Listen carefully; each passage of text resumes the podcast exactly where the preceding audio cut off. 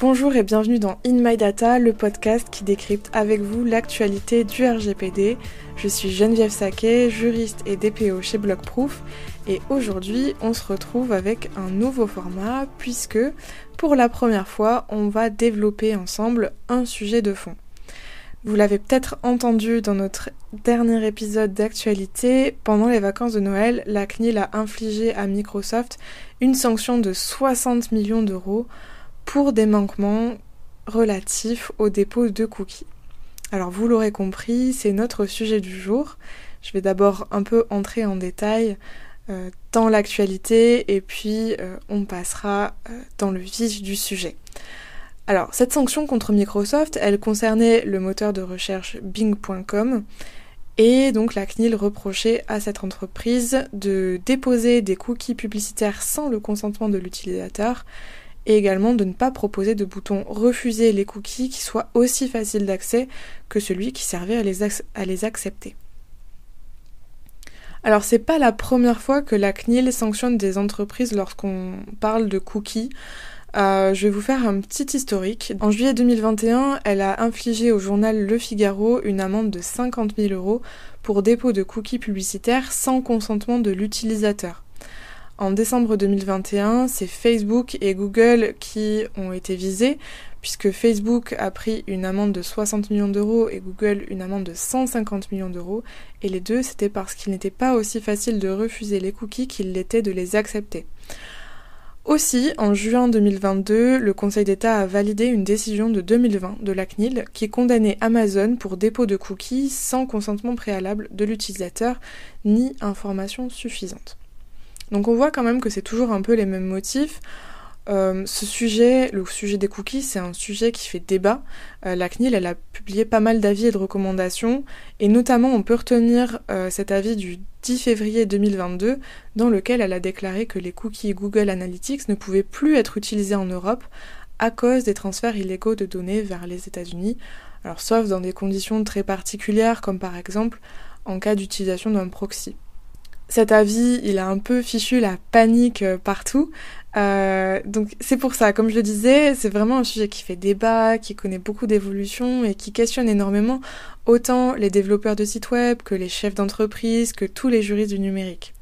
Je pourrais d'ailleurs euh, vous en parler pendant des heures et je pourrais aller dévier vers le sujet des dark patterns, ces pratiques qui consistent à obliger l'utilisateur de manière indirecte à accepter les cookies lors de sa visite sur un site internet.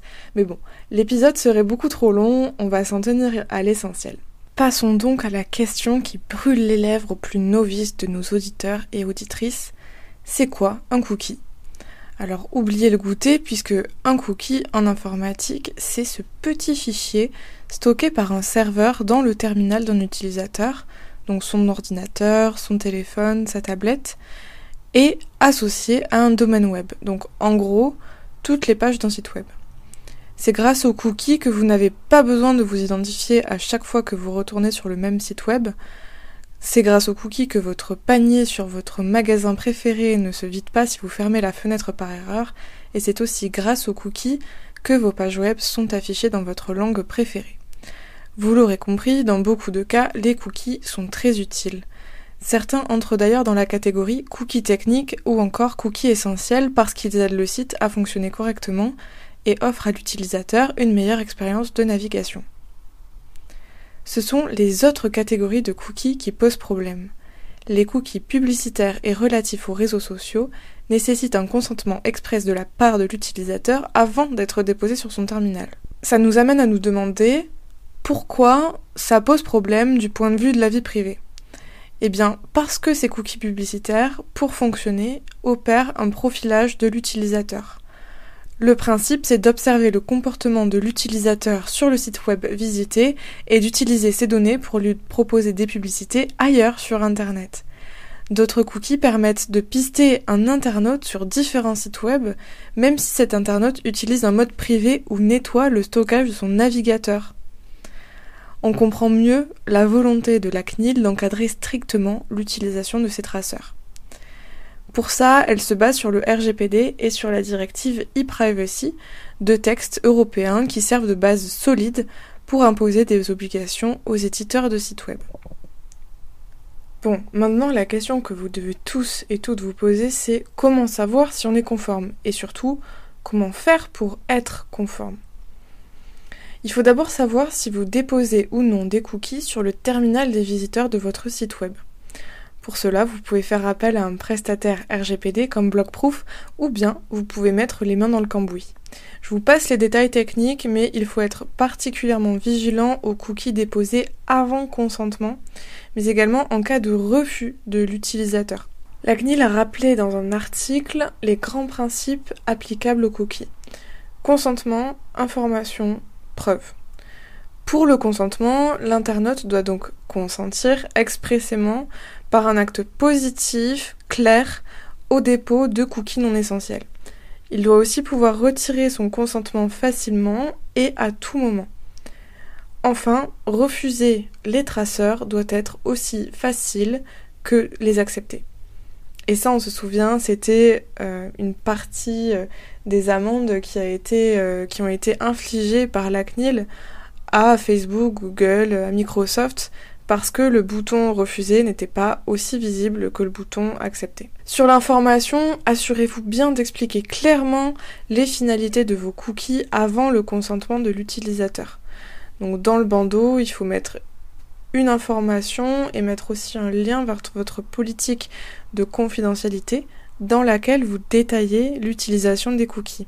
Précisez aussi les conséquences qui s'attachent à une acceptation ou à un refus, ainsi que l'identité de tous les acteurs utilisant ces traceurs soumis au consentement.